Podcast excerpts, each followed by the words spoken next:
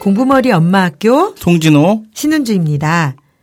저희가 공부머리를 키우기 위한 방법을 어머님들과 함께 또 아버님들과 함께 이렇게 나누고 있는데요.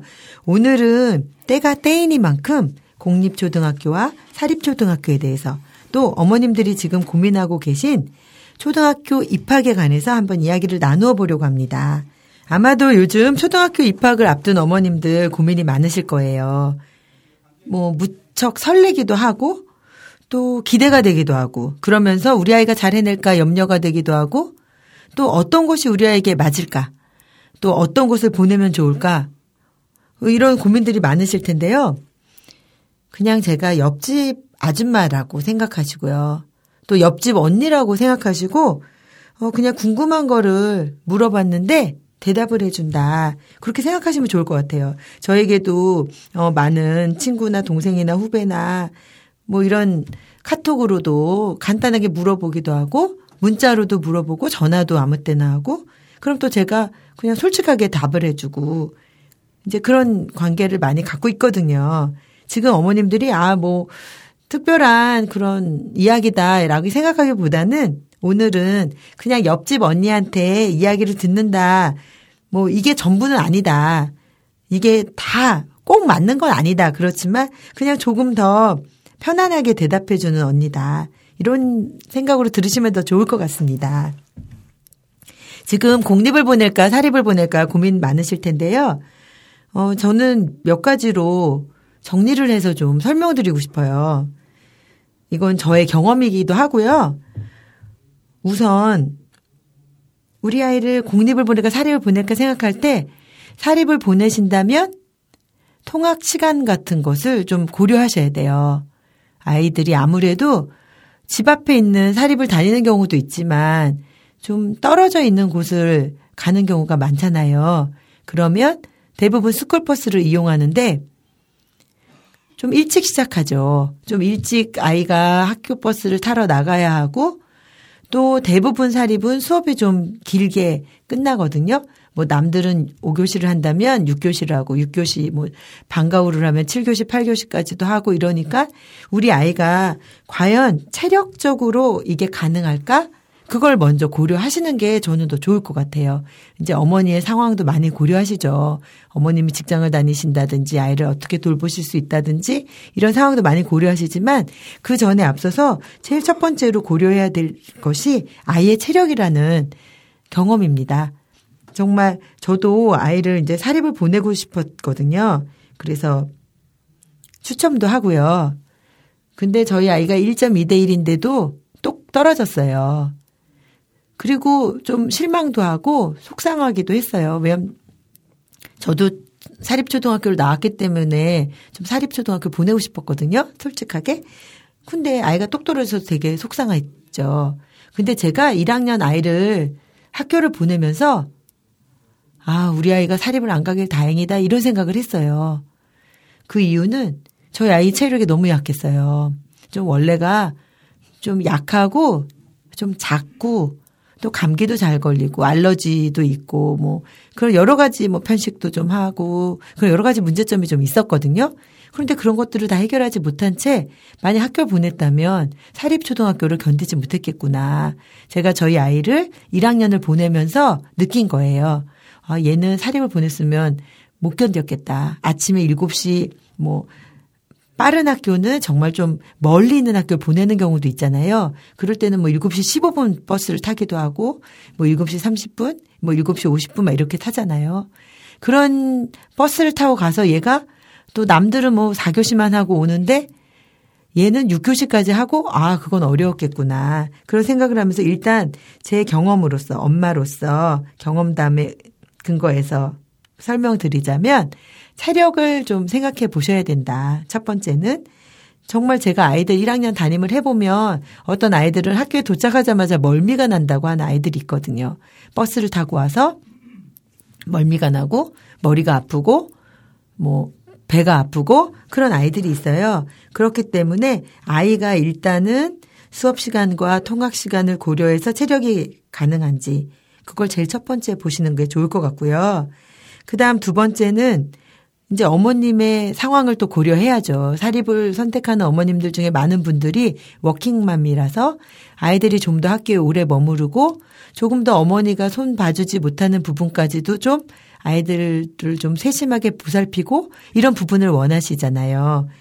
그런데 사립학교가 몇 시에 끝나는지 학교마다 좀 다르거든요. 수업이 더 많은 학교도 있고 더 적은 학교도 있고 또 돌보미 교실이 있는 학교도 있고 없는 학교도 있고 그래서 아이가 수업이 다 끝나고 마쳤을 때 엄마 퇴근 시간하고 맞는지 아니면 집에서 도와주시는 뭐 분이 계시다든가 아니면 할머니 할아버지가 돌봐주신다든가 그럴 때 그런 시간을 참 맞춰보는 거죠. 근데 정말 나에게는 할머니 할아버지도 없고 도와주시는 분도 없고 무조건 학교에서 끝까지 있다가 내가 퇴근 시간에 만나야 된다 아이를 그렇다면 이건 사립이냐 공립이냐를 고민하시기보다는 돌봄의 교실이 있는가 이런 걸 더 고민하시는 게 더 좋을 것 같아요. 그래서 사립에도 돌봄의 교실이 있는 경우가 있고 그럼 저녁까지 아이들을 케어해 줄 수가 있고 돌봐줄 수가 있으니까요. 공립에도 그런 경우가 있으니까 그런 걸 좀 고려하시고 어머니의 퇴근 시간 또 어머니가 퇴근하기까지 아이가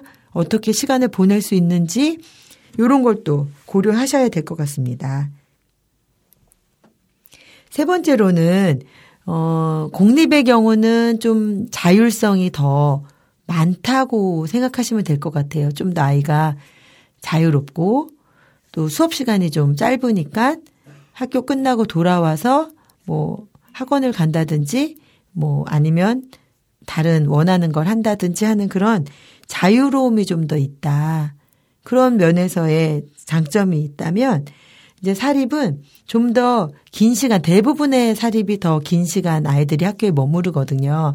더 긴 시간 학교에 머무르고 또 체계적으로 좀 학교 전체가 원하는 그런 목표를 이제 달성하기 위해서 1학년부터 6학년까지 일관성 있게 어떤 일이 이루어진다는 점, 뭐 예를 들어서 일기를 검사한다면 사립 같은 경우는 뭐 1학년부터 6학년까지 뭐 같은 목표를 가지고 일기를 검사한다면 공립의 경우는 선생님들의 어떤 자율성이 좀 더 강조되다 보니까 어떤 선생님들은 굉장히 엄격하게 검사도 하시고 또 아이들도 엄격하게 다루시고 그런 반면에 또 어떤 선생님들은 굉장히 자유롭게 아이들을 이제 지도하시고 또 숙제 같은 걸 내지 않으시기도 하고 그래서 저 같은 경우도 6년 동안 초등학교 다니는 동안 저희 아이가 2년은 아예 숙제가 없었어요.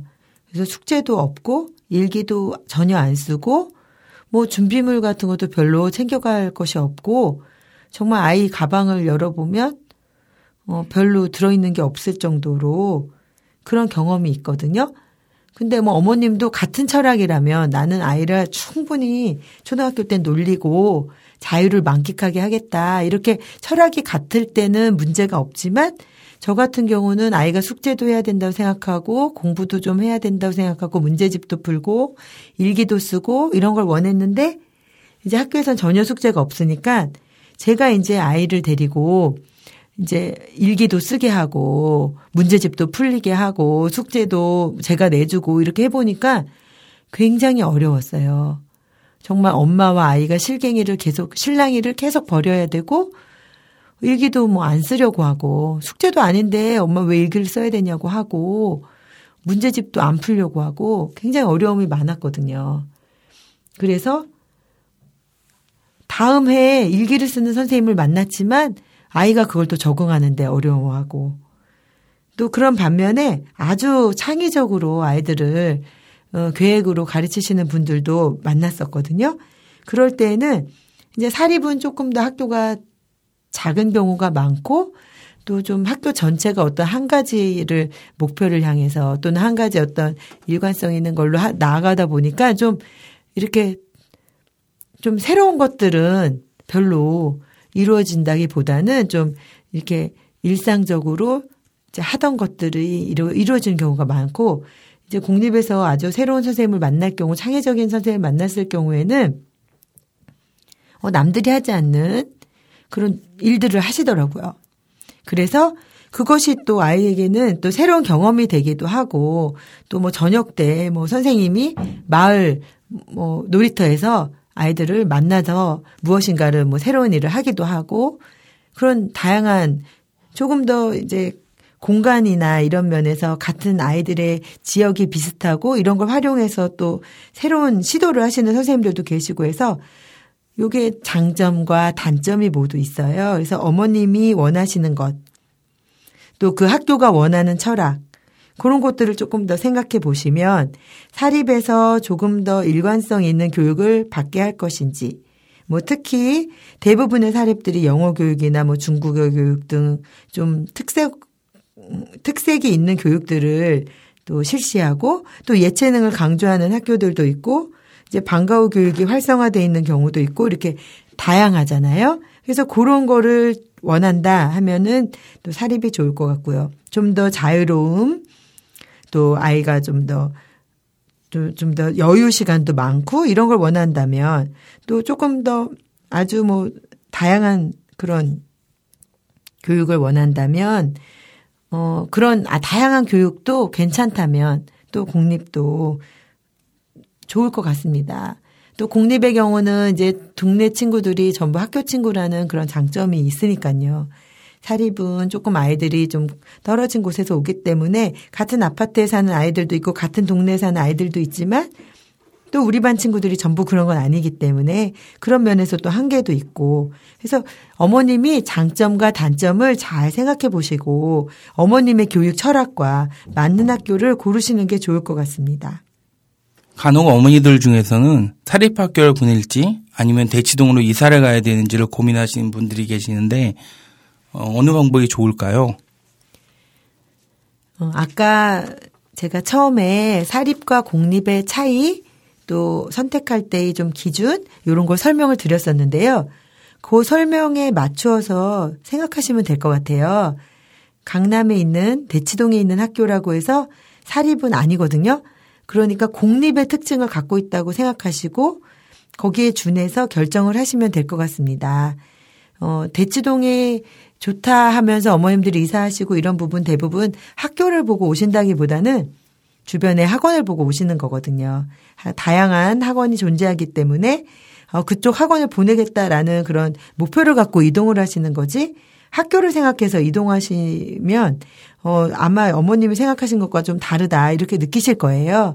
오히려 대치동 학교 같은 경우는 그쪽 어머님들이 학교에서 학원 다니는데 방해 안 되게 숙제도 좀 안 냈으면 좋겠고 남겨서 공부도 안 시켰으면 좋겠고 좀 이런 걸 선호하시거든요. 그러다 보니까 좀 더 자유롭고 공립의 어떤 특성이 그대로 드러나게 되죠. 그래서 이게 뭐 대치동에 있으니까 약간 사립 같을 거다. 뭐 이런 착각을 하시는 어머님들이 의외로 주변에 많으시더라고요. 그래서 이제 그런 건 아니고 다만 아이들이 좀 고르고 또 좀 공부에 관심 있는 어머니들이 많다. 그래서 아이들도 좀 공부를 많이 하는 것에 대해서 좀 익숙하다. 그런 아이들 속에서 같이 공부한다. 이런 것을 장점이라고 생각하신다면 대치동도 뭐 좋을 것 같고요. 어머님들이 사립과 공립을 생각해 보시고 또 대치동이 갖고 있는 장점 또 대치동이 갖고 있는 문제점 이런 걸 생각해서 결정하시는 것이 현명할 거라는 생각이 듭니다.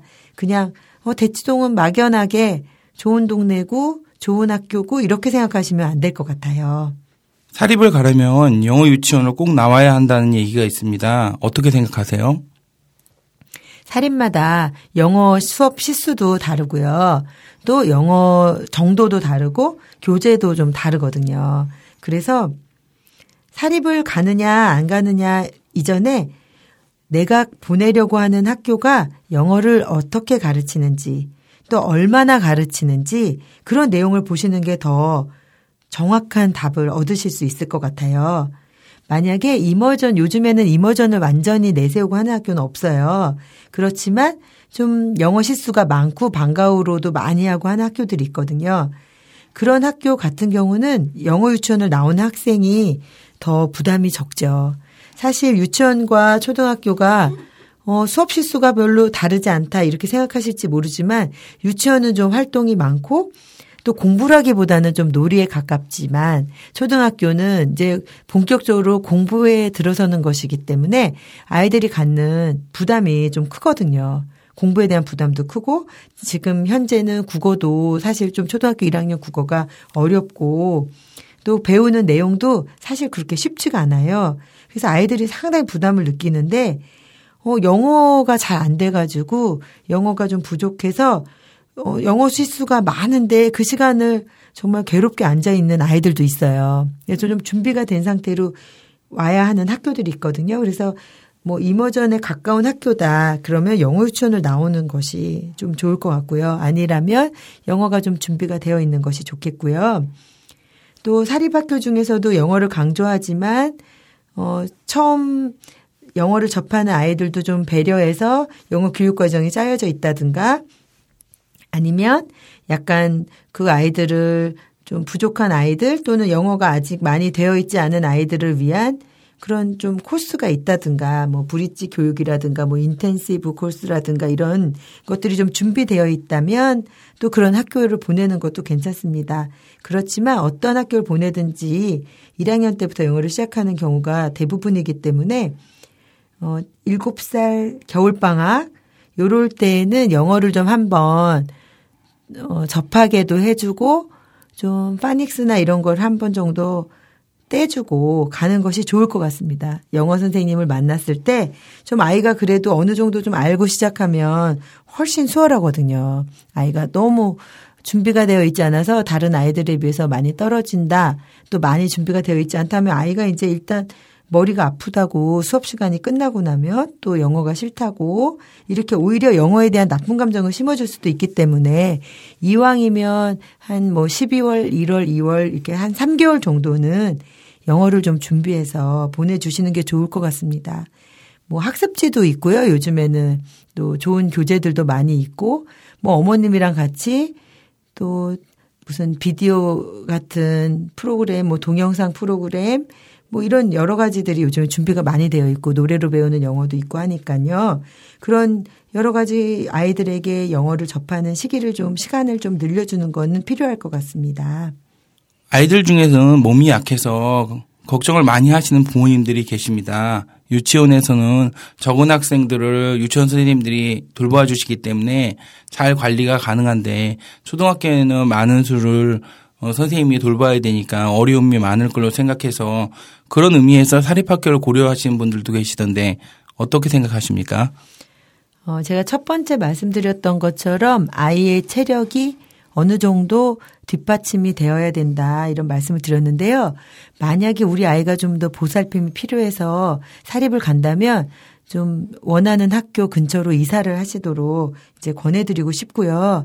또 저도 이제 1학년이나 이렇게 아이들을 맡아보면 유치원에서 이 아이는 꼭 사립을 보냈으면 좋겠다고 선생님들이 이야기하시는 아이가 있다고 하더라고요. 소심하다든지 아니면 좀 마음이 좀 연약하다든지 아니면 좀 너무 이렇게 새로운 일에 대해서 좀 두려움이 있다든지 또 몸이 약하다든지 아니면 다소 너무 산만하다든지 이런 다양한 이유로 유치원 선생님이 추천하는 경우가 있어요.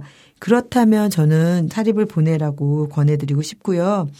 아무래도 사립학교는 또 어머님들이나 학부모님들과의 소통이 좀 더 많고 또 세심한 보살핌이 좀 더 아무래도 들어가게 되거든요. 그래서 아이가 견딜 수만 있다면 또 우리가 집 앞으로 학교 앞으로 이사를 갈 수가 있다면 그렇다면 그런 아이들에게는 사립이 더 적당할 것 같습니다. 이렇게 사실 어떻게 보면 지금 어머님들이 하는 고민들이 굉장히 행복한 고민이세요. 지나고 보면 아, 그때가 가장 행복했구나 이렇게 생각할 날이 아마 오실 겁니다. 아이를 놓고 초등학교에 첫 아이를 보내면서 그 아이가 할 그런 여러 가지 일들에 대해서 기대와 또 설레임과 또 염려와 고민과 이런 모든 것들이 얼마나 행복한 고민이었는지 아마 시간이 많이 흐른 후에 느끼시게 될 텐데요. 아, 맞아. 그때 그 언니가 아, 그게 행복한 거라고 그러더니 아, 정말 그렇구나. 아마 그런 날이 오실 겁니다. 근데 정말 어떻게 보면 어머님들에게는 가장 중요한 순간일 수도 있을 것 같아요. 6년이라는 그런 시간을 결정하는 그런 중요한 순간이니까요. 지금부터 아주 정보의 홍수가 시작됩니다. 많은 책이 나올 거고요. 또 많은 방송에서도 다뤄줄 것이고 또 신문에서도 또 어떤 여러 가지 글에서도 학교에 관한 이야기, 초등학교 입학에 관한 이야기가 등장할 거예요. 이때 어머님들 지금 들으셨던 이야기들 우리 옆집 언니가 이렇게 얘기했었는데 그러면서 조금 더 쉽게 선택하시고 또 아이에게 더 맞는 선택하실 수 있었으면 좋겠습니다. 오늘 공부머리 엄마 학교는 여기까지 하겠습니다. 감사합니다. 감사합니다.